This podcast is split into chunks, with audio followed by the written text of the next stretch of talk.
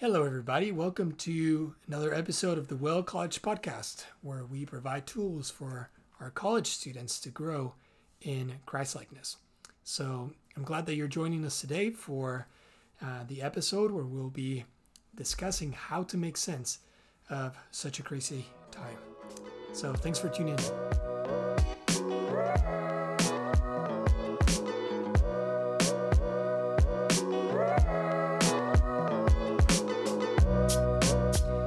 Okay, everybody, um, welcome back to another episode. Uh, this is technically the fifth time that we have a guest speaker in our podcast. Um, here, I'll give him a little bit of, you know, time for him to introduce himself in a second. But uh, this is uh, Thomas Wilson. He's an ACU student, uh, junior. Is that About to be senior? about to be senior? Gosh, and he's also about to get married in what forty days less. Something like that, yeah. Golly. Well, uh, shout out to Bryn. But uh, so uh, he he's also um, an African American student over at ACU. So I'm just really interested in you know this crazy time that we're living in for him to kind of make sense out of um, something that I honestly am very ignorant in and don't have a lot of bandwidth. And uh, historically, it's not something that I put a lot of priority in, in thought and uh, in mind. So um, with that said, dude, would you mind just introducing yourself to us? You know, where were you born? Where you, etc. You do you. Yeah. Okay. Uh, like Santi said, uh, my name is Thomas Wilson.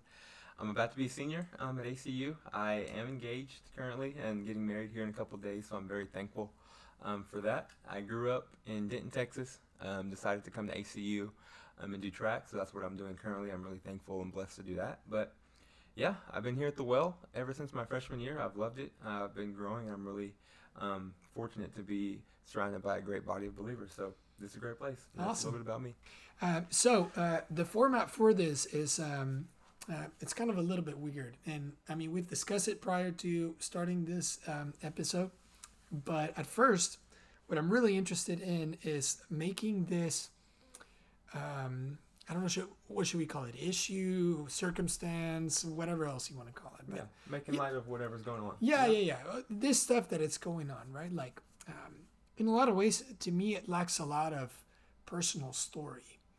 Um, and, and, you know, you can hear different documentaries and stuff like that, but that, that's still kind of distant. Yeah. I, I really wanted to ask somebody who, who I know and love and also respect just what's your, your firsthand experience with all this stuff that we keep on uh, hearing about. So, um, here I've just prepared a couple of um, uh, questions for Thomas, and then uh, he'll be in charge of uh, discussing those. But um, the first question that I had was, uh, dude, what what is it like for you to watch movies, you know, throughout all your life, where characters are primarily white? Yeah. Um, I think growing up watching TV, that yeah, you see a lot of um, there was a lot of underrepresentation of minorities in shows, and I think um, to some extent, as a little kid, you didn't you don't really you know ask the deep questions, but even then, sometimes the simple ones um, can be deep. Like why are like why why are all the good guys always white and there's never a black good guy? You know, in Mhm. like superhero movies or stuff like that. So I think that um, in shows or movies that growing up I was kind of not I was kind of blind to the fact that you know my my race is underrepresented, but at the same time I don't think those caused too many questions for me because Mhm. at a young age they, they just kind of feel like stuff like that is just kind of normalized, Mhm. you know. Dude, uh, this is something that just came to mind too. But what um, what did you feel the first time that you watched Black Panther? Yeah, um, I think I think for black culture, many people loved it. Uh, it was really good just to see a movie that was really, really it was done really well, um, and just really have a predominant black presence in it, which was awesome. You know, Uh-huh. I think that it was really great um, for for black people, and also too just the Marvel world. I'm a big Marvel fan, and so um, I think that was really good, and it, I think it was a really well done movie um, in light of the fact that many times black people are underrepresented in Mhm. Hollywood and things like that. Mhm. So I really appreciated um, the work that was done in that movie, and I look forward to more more movies like that. Yeah. You know. Yeah, dude, that's great. That's great.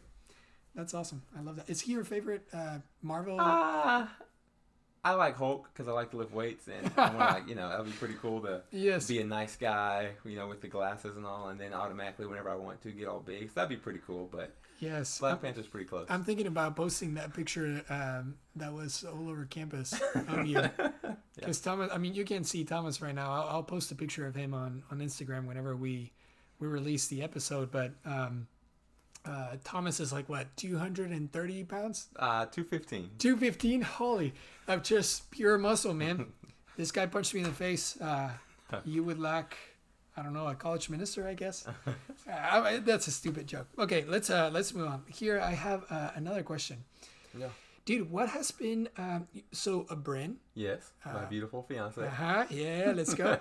uh, Thomas, uh, seriously, it's like July 17th. Yes, Uh, so, uh-huh. dude, it's uh, coming up soon. Yeah, man.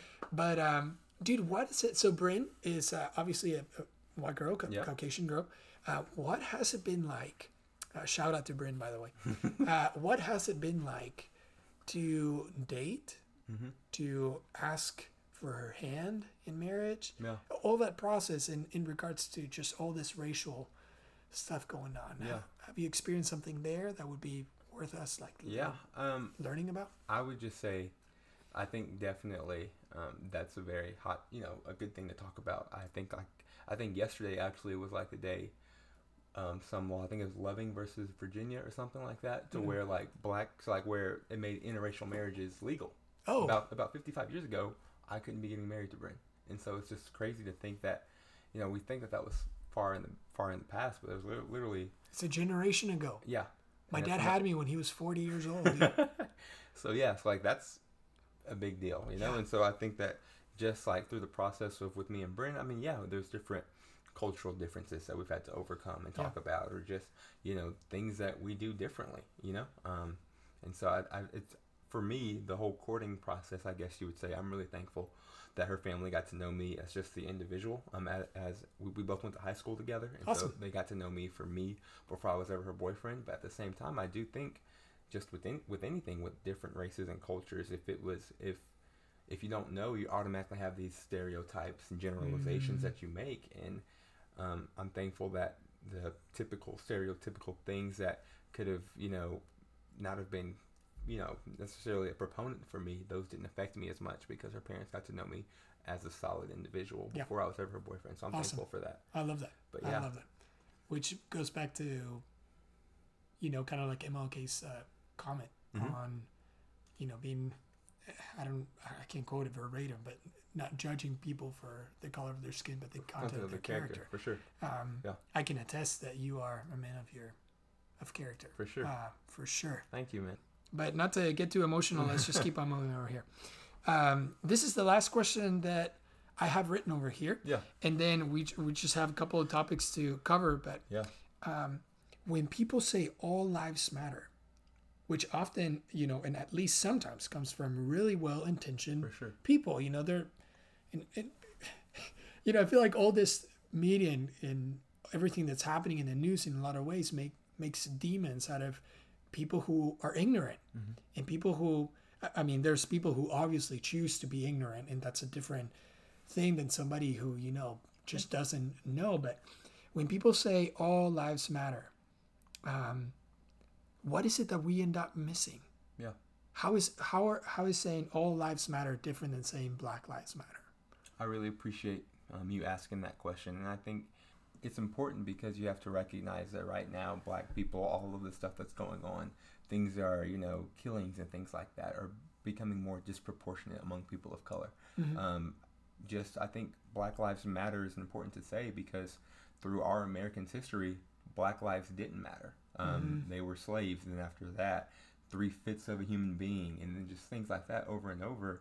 And now, you know, wrongful killings and stuff like that. I think it's important to say um, that Black Lives Matter. But yes, do all lives matter? 100%. I don't think anyone um, who says Black Lives Matter are saying other lives don't matter. Um, I think if we liken it to anything else, if it's October and it's breast cancer month and we're saying breast cancer matters, Mm-hmm. but we're gonna say, what about colon cancer? Or what about, you know, like, Yeah. of course those things matter. But right now, we are the issue is breast cancer, and this is what we're going to, um, this is what we're going to talk about more. This is what we're going to really be proactive for, and that's something I think that people need. I think sometimes too, um, people are afraid to say Black Lives Matter because just of whatever you may feel that people may people may assume that if you're saying Black Lives Matter, you're automatically discounting that white lives or any lives don't matter. But that's it's, that's not what it is. Yeah. Black Lives Matter is not was not ever, from at least my understanding, was not ever meant to, you Yeah. know, to demean any other race Yeah. or anything like that, but just to bring about the attention that in our American history, Black lives have not mattered, Mhm. and hopefully now, you know, through these things that are happening, we can start to mean like, okay, Black lives don't just yes they they matter, but like they should be valued just like everyone else's are. you know? Yeah. What I've noticed that people react against is that it seems like a political movement. Yeah. Sometimes. Yeah. And man, that's just sad. Yeah. I feel like we something that I was thinking throughout all this all this time, which I am very ignorant of. Um, so if I see something that's just stupid, please call me That's out because okay. I have no clue. But Yeah. um, something that I think it just keeps on playing in my mind is that we are Christians before we're anything else. Yeah. Yeah. We are Christians before, you know, we are Republicans or Democrats, Yes. conservatives or liberals or Yeah. you know whatever you want to ascribe to that so um, here is um, something really interesting in, in regards to being a christian before i'm anything else Yeah. is the fact that saying black lives matter even though there's certain aspects of the institution that coined that term Mm-hmm. that you might disagree with or whatever else it doesn't negate the fact that black lives do matter Yes. and that all black lives Yeah. do matter um, and, and it makes me think of you know what does it mean to be a christian and, and christian is tied up with obviously the person of jesus christ who walked on earth and died and also resurrected in our behalf for a new life um, and um, i'm just wondering like what kinds of teachings of jesus can you think about uh, that in a lot of, of ways validates that actually black lives do matter For sure. um, do you have anything in mind that comes yeah. or more like anything that comes to mind Yeah, for sure. It's I think it's one of the what, what Jesus really wants um, us to do, and you know, it's love the Lord your God with all your heart, mind, and strength, but then also love your neighbor as yourself. And so, um, for for us to recognize that people matter, um, this is not just a, this is not a matter of you know people don't matter or only these type of people matter or only my Christian friends matter or only you know my the people in my political party matter. It's love your neighbor as yourself as everyone matters and everyone should be Mhm. valued the way Jesus values each and every one of us. Mhm. You know, so Yeah, which makes a lot of sense. It's uh, that's whenever um, Jesus gets asked, "What's the most important commandment?" Yeah. you know, of Scripture, and he says, "Shall love your God." That's the first and primary Yeah. commandment. He says, "You shall love your neighbor." So, in a lot of ways, loving our neighbor stems out of our love for God, oh yeah, who loves all peoples. Yeah. Um, maybe historically, it seems like the church has not affirmed that by the way that you know racism and all this stuff that played out in you know American history in the past, mainly by Christians. Mhm. Which you're like, I don't. There's a really good movie about this. Harriet. Have you Okay. watched it? I have not I heard Dude. really good things. Really dope. Really dope. But you watch it and it almost brings you to tears on how, in a, in a lot of senses, people utilize Scripture and God to Mhm. to actually hate neighbor, which Yeah. you know it's kind of odd too. But um, Yeah, I think it's. I think what you were talking about, just like the way God loves us. Um, I think it's in First John. You know, we love because He first loved us, Mhm. and so I think when we can start to really start to love people, um, what I try to do at least is to the way God loves me, that vertical relationship of love that I received through Christ. I try to show that horizontally Mm. um, to not just people who I want to show it to, but to everyone, to Uh-huh. even someone who I may think doesn't deserve it. Mhm. Because when it comes to my relationship with Christ, I didn't deserve to be picked Mhm. up and to be saved. And so Yeah. I think when we can really humble ourselves and to really recognize the love that Christ shows us is the same love that we should be trying to show horizontally. Mhm. Um, that particular, that, you know, the for the love that forgives over and over and over, the love that, you know, that that really seeks after people. I think that's the type Mhm. of love that we should try to have for everyone. You know? dude, and it makes me think a lot about this too because uh, this is actually an observation that you've brought before, uh, and it's just some conversations that we had before. But I feel like in a lot of ways, um, our modern evangelical kind of movement focuses only on the vertical Yeah. relationship. Have you? I, Mhm. It literally just came to mind as you were talking. In in a lot of ways, I feel like we we're very comfortable affirming that relationship that we have uh, with Jesus by just me and you. That's it. Uh, and all our songs cater towards this, right? Like, uh, you know, I don't know. I can't. I can't think I of anything. But, but you know what I mean. It's very like vertical focused. And then I think the reason why a lot of people react to these movements like Black Lives Matter, it's because it's only horizontal. Mm-hmm. Yeah. Like it's it's all anybody can go out and uh, fight for the rights of. You don't have to be a Christian for that. So a lot of people kind of stand back and say, well, if there's no God in it, then that's kind of weird because you have like political agenda and all that stuff. So in a lot of ways, I feel like what they're condemning is the fact that we only stretch our arms to the sides while neglecting the vertical. But I think those two things are not separated They're not. Yeah. in the gospel. It's the fact that the way that we love God so often should reflect in the way that we love others. Um, and Jesus says this too, and I can't remember, I think it's somewhere in John 13 34. Yeah. Um, uh, people will know you are my disciples by the way you love one another. Yeah, it's yeah, it's either there in, in chapter fifteen, somewhere Okay. like that. I can't remember, uh, but that's where he says, "A new commandment I give to you." Yeah. right. That that you ought to love one another as I have loved Man. you. And that's hard That's hard. It involves death. yeah. It involves death. Yeah. If anything, it it in my mind, it that's the invitation. Even in the the way that Jesus lived his life, becoming less. Uh, you know, the incarnation, him coming to earth, is is a posture of the heart that models to us that we should be paying attention and that we should listen and extend ourselves to serve and to love those who are suffering and those who are, um, you know, are to be specific, our black friends and our black neighbors and our, you know, uh, in in churchy terms, our black brothers and sisters who, in a lot of ways, are crying out. Um, this is what's happening to us, and and we ought to respond to that because Jesus would have, and Jesus actually does and did. Yeah. Um, so I don't know. Sorry, I went in a rant. No, that's okay. dude. What um, what about the neighbor passage? Um, Yeah.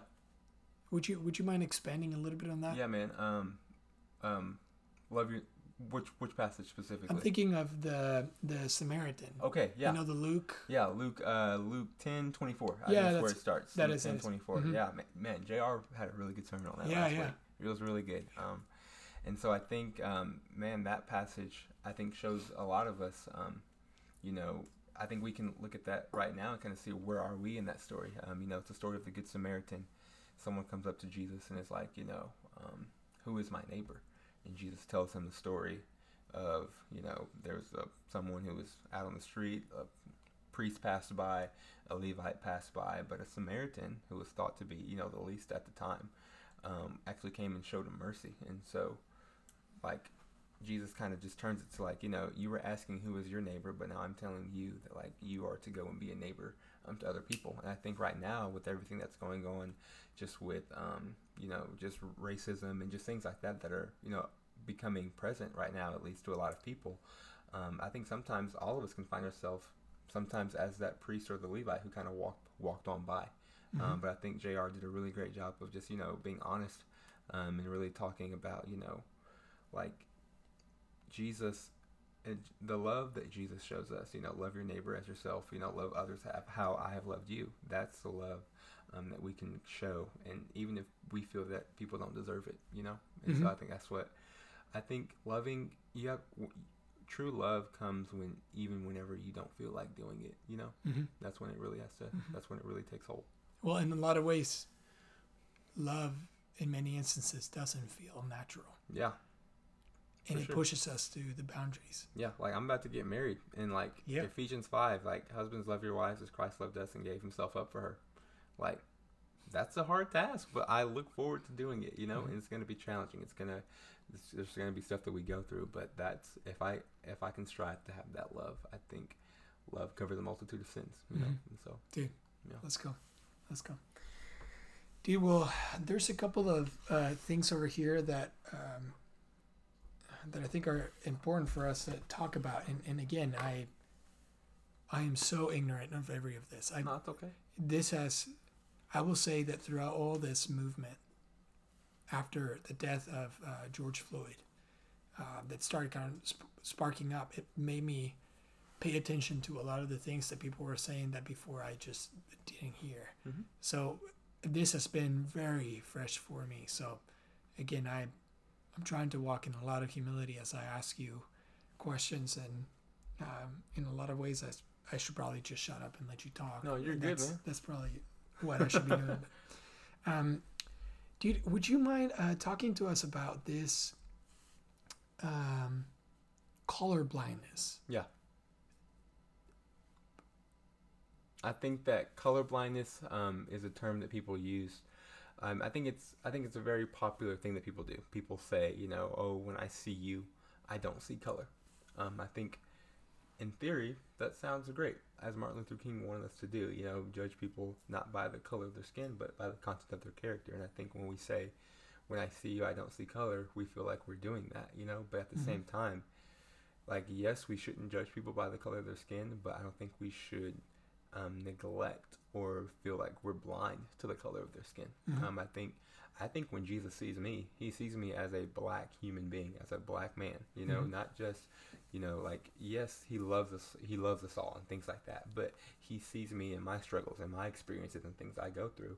And whenever we you know try to say oh you know everyone's the same or you know just you know uh, yeah we're all like yeah we have different colors but we're all the same like yes deep down inside like we're all blood and bones just like everybody else but our color um, is something that jesus made me this way you know and i'm Mhm. thankful for that jesus made you the color that you are and you should be Mhm. appreciative of that and so Mhm.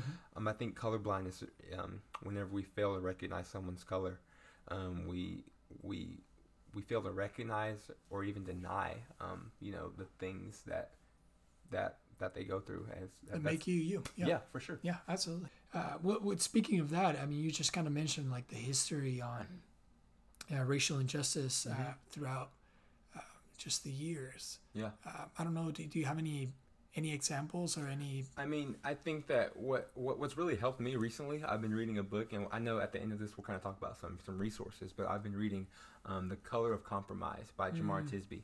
Um, it's a book by a black author, and he's just talking about how the church has been complicit in racism, just kind of passive um, throughout the years. Um, some of the early people call like church fathers and things like that, you know, owned slaves or just you know, um, were very you know, not so much you know not so much for slavery or the demeaning of people, but at the same time, we're not, you know, valuing people as Christians, as, you know, as made in the image of God. And so I think that, you know, especially we can learn about how the church has handled racism through the years and how, you know, um, the book actually talked about how, like, we talked about, I grew up in a black church.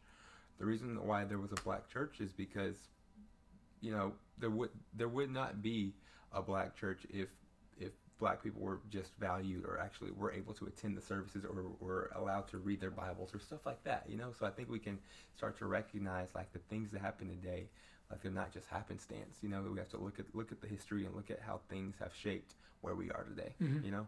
Absolutely, dude. Absolutely. With with just learning more about like history and all this stuff, uh, history and racial injustice uh, throughout um, just the years. Do you have any thoughts on, on just you know it, obviously the, the case of George Floyd raises raises a lot of questions about just br- police brutality, Yeah. right? Um, but have you ever have you ever experienced that?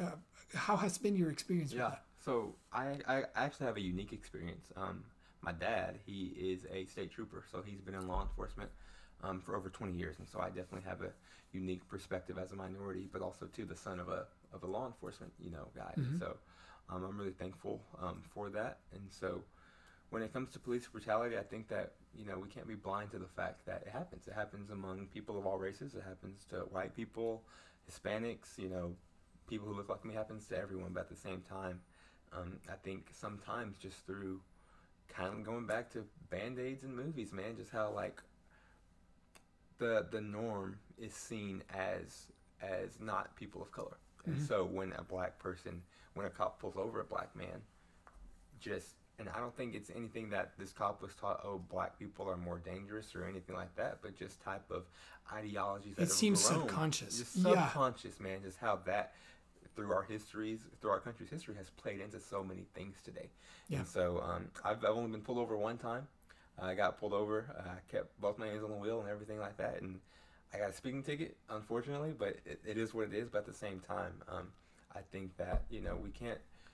Yes, my experience with the police hasn't been as others, um, but at the same time, I don't think that we should ever um, discredit or undervalue people who have had very true experiences um, that are wrong experiences and things that no one should have to go through because of the color of their skin. And so, when it comes to that, um, being able to listen, being able to listen to other Yeah. people's experiences, be able to have open ears, and not just you know listen and then be ready to defend something, but just to be okay. I'm I I'm sorry you have to go through that or you've experienced that. Yeah. You know. Just learn to empathize and, Yeah. and sympathize. And Yeah.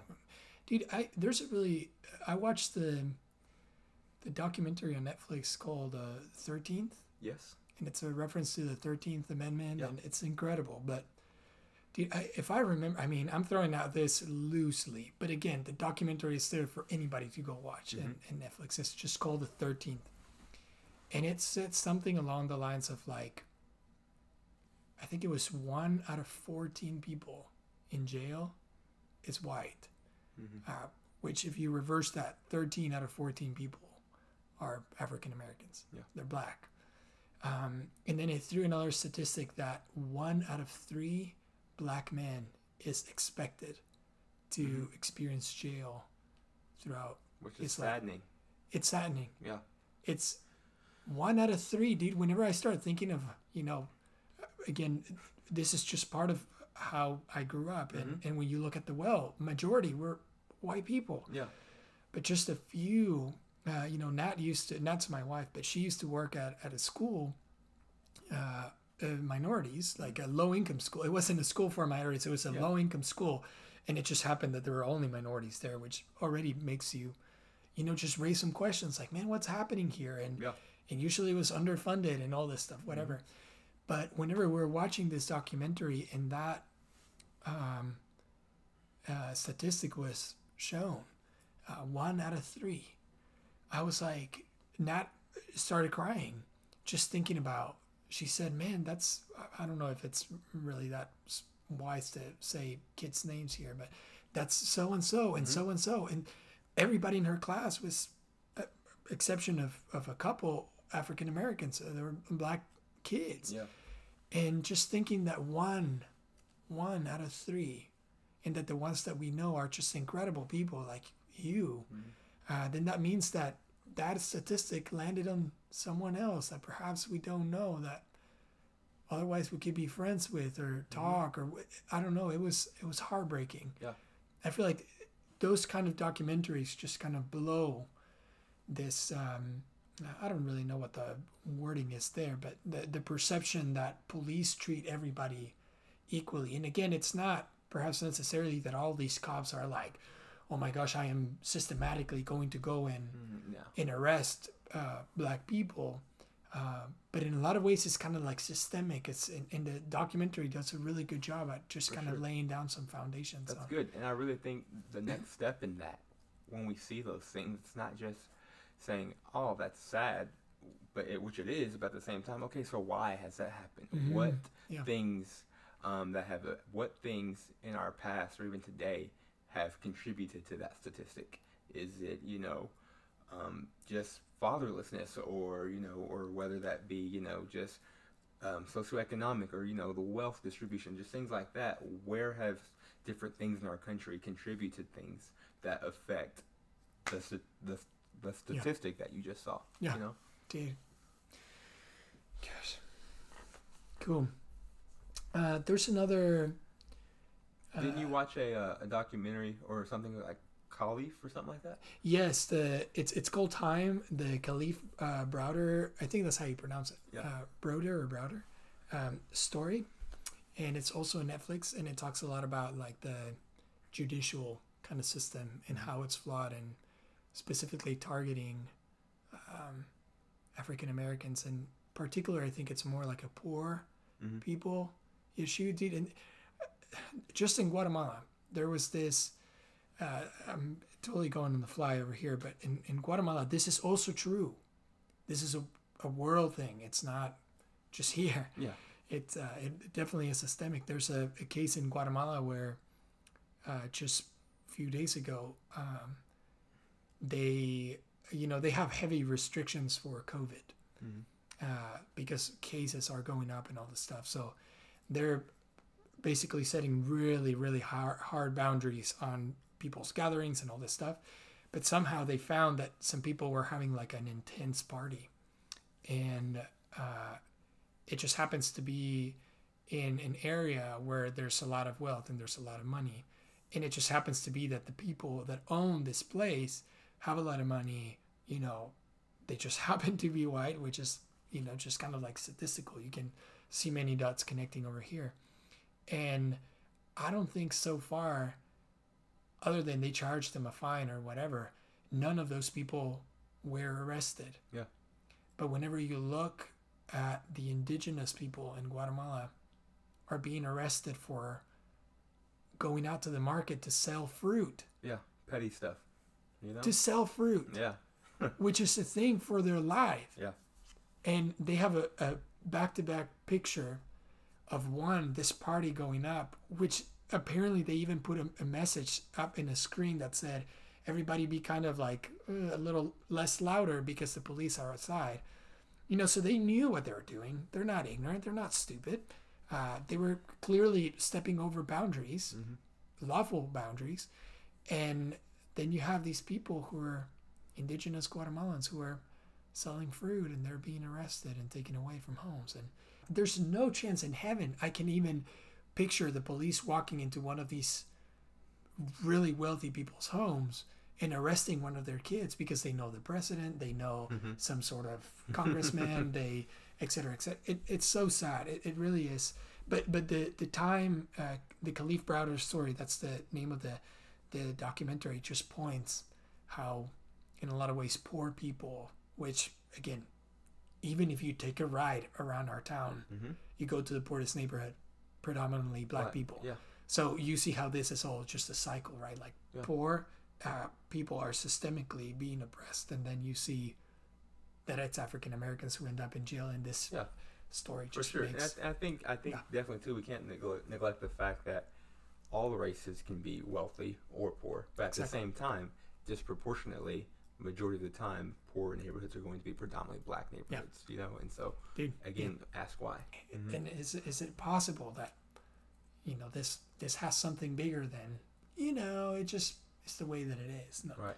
maybe there's a story behind it um, Mhm. you know again just that documentary it's called quote unquote time kalief browder story just highlights all the things that i'm ignorantly talking about Yeah, and Um, like I think that's really good, and how you brought that up because I think that that makes me think of um, just like people in jail specifically. A lot of times, like I don't know the statistics or anything, so I'm not going to try to quote anything, but like more black people are disproportionately incarcerated than you know people who aren't black, and so I think that we have to really, like I said, should start to raise questions. Um, it's either I think some of the questions that we can ask is going to be, you know, oh, just by happenstance, you know, it's mostly black people who are going to be in jail or going to live in these poor neighborhoods, and I don't think it's just by happenstance. I mean, it could be, but mm-hmm. or some people could say, or maybe you know, black people are, you know, just genetically more prone to that, and I think mm-hmm. that's very wrong to say for any race, which is you know the purest form of racism. Or it could be, you know, hey, let's look at our history. Let's look at things that have contributed to that. And that's just what I'm going to keep going back to. Let's learn our history. Let's look at mm-hmm. things that have contributed to these to these statistics, and then you know try to try to go from there. Yeah. You know. dude it's yeah whenever you look at schools Yeah. low income schools that are usually underfunded are packed with minorities Mhm, for sure. And I think Um, too, like I, I, I don't know all, all the history about it, but something that many people I was never taught in school, but I had to look up on my own is redlining. Have you ever heard of that no term? never redlining and so Please tell us. and so i don't i mean um this is very loose here but um redlining was after the after the war when people were coming back in the 1940s you know um, white soldiers were able to buy homes and then you know start to create a certain type of wealth for their family. That the the way to create wealth was to buy a home and go to college, you know, and start to build your life. Whereas black people were actually told, you know, oh, you can't live in this neighborhood. You have to go live over here.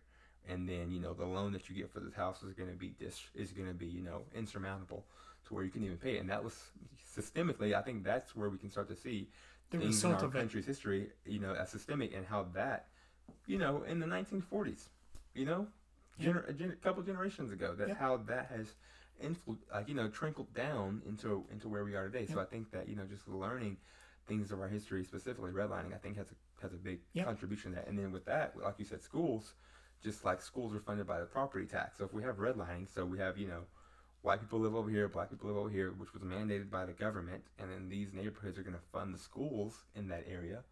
What else are you setting up for? You know, Yeah. and so Yeah, you're systemically setting somebody Yeah. up for failure. for sure. uh, dude. Yeah, and, and Abilene is not that far fetched from that either. I mean, north side of Abilene, heavily poor, Mhm. heavily minority slash African American black communities.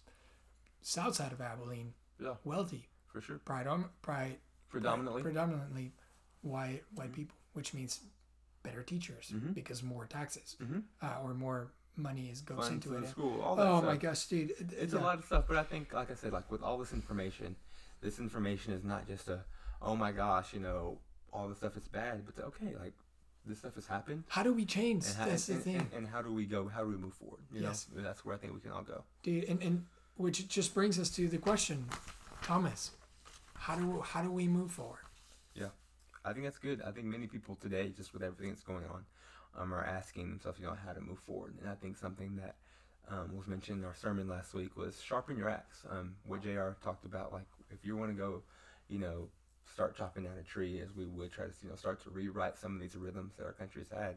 You don't just go start chop, chopping down a tree. You you you you learn how to.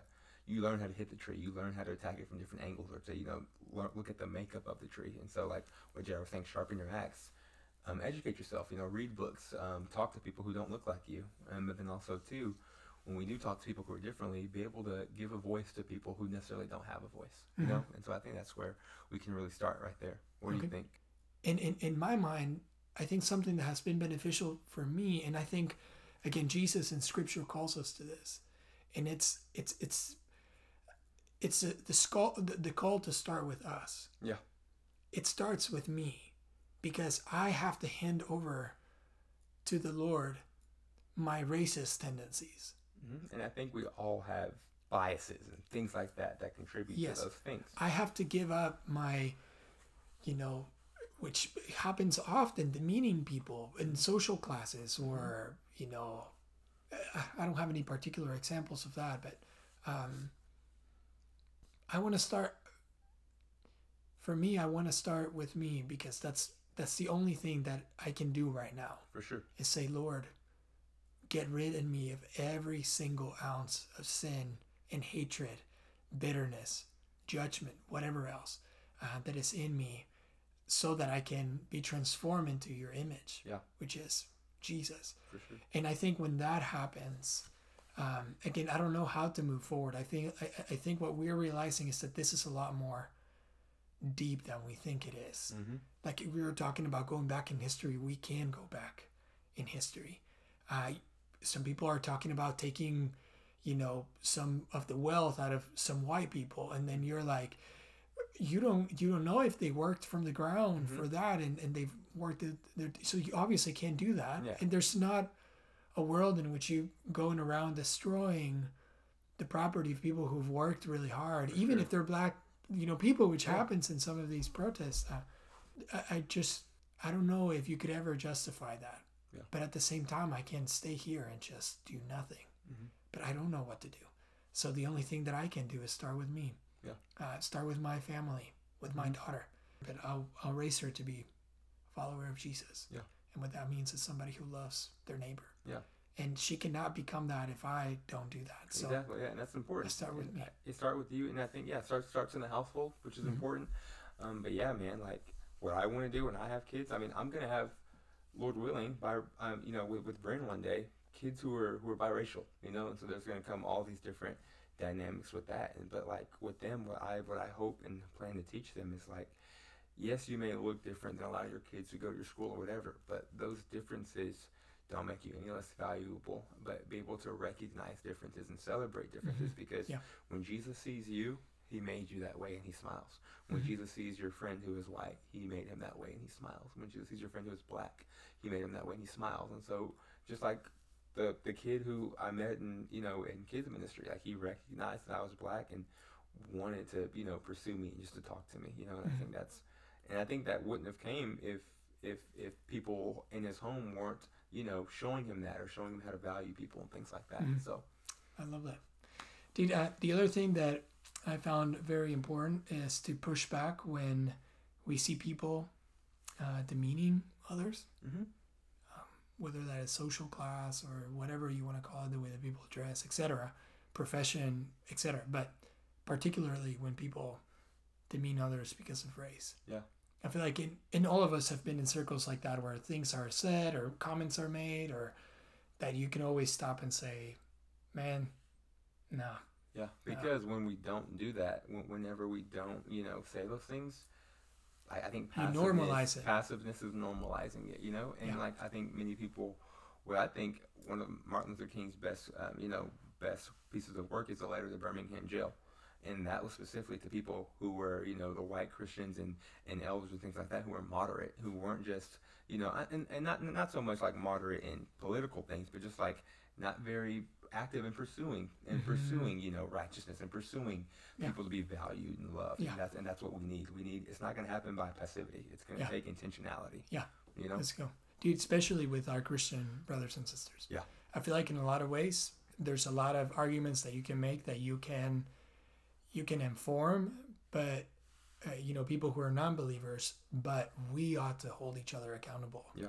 As the church because when when we don't do that, the kingdom suffers Mhm. because people see Jesus in us that does not represent who Jesus is. Yeah. Um, so if anything, there's a lot there for for me to even repent and and hopefully to hold others um, accountable. Yeah. As well. So um, that's a that's a good thing. Well, dude, uh, what are some resources that um, that you would recommend for people who are just like, man, I want to learn more? yeah for sure um i think like i mentioned earlier the color of compromise uh, by jemar tisby really good book it's free on audible right now um, so i've been listening to that which is awesome um, and also a book titled The New Jim Crow by Michelle Alexander. Um, I haven't read it yet, but I've heard a lot of people say um, it's really good and just kind of getting to see um, a side of our country that we don't really talk about Mhm. much, just with Jim Crow laws and things like that and how that's Yeah. affected us today.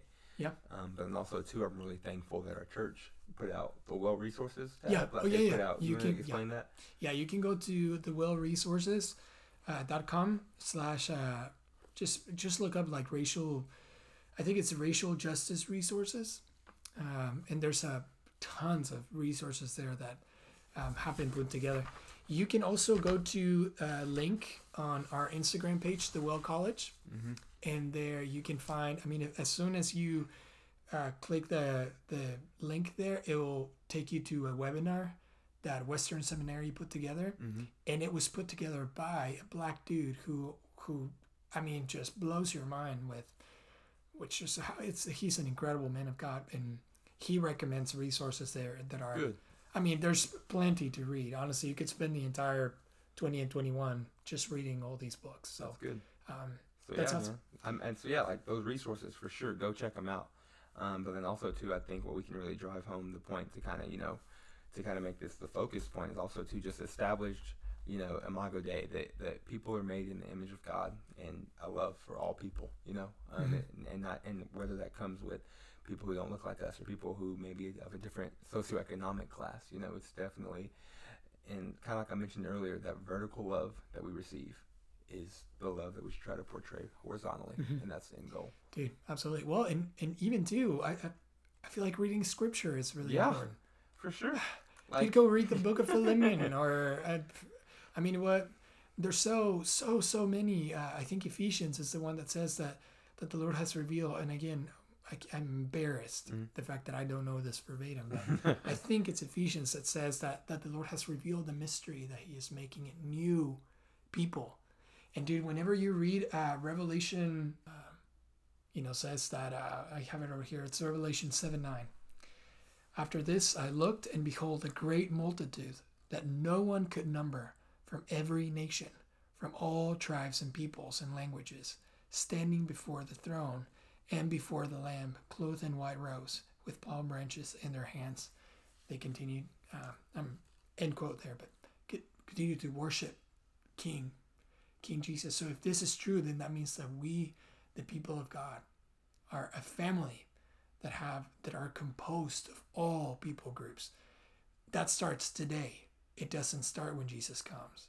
It's true of it today. You are my brother. Yeah. Um, and First John says, "How can you say that you love God and hate your brother?" Yeah. Um, it's incompatible. It's impossible.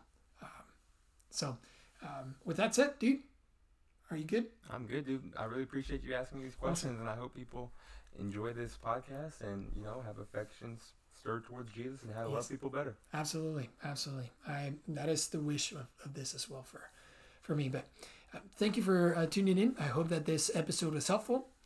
If you have any questions or comments, uh, um, or would like to be in a loop of what's going on during the summer, uh, send us an email at the Well uh, College at sorry at college at the well abilene.com or you can also follow us on the Instagram page at the Well College.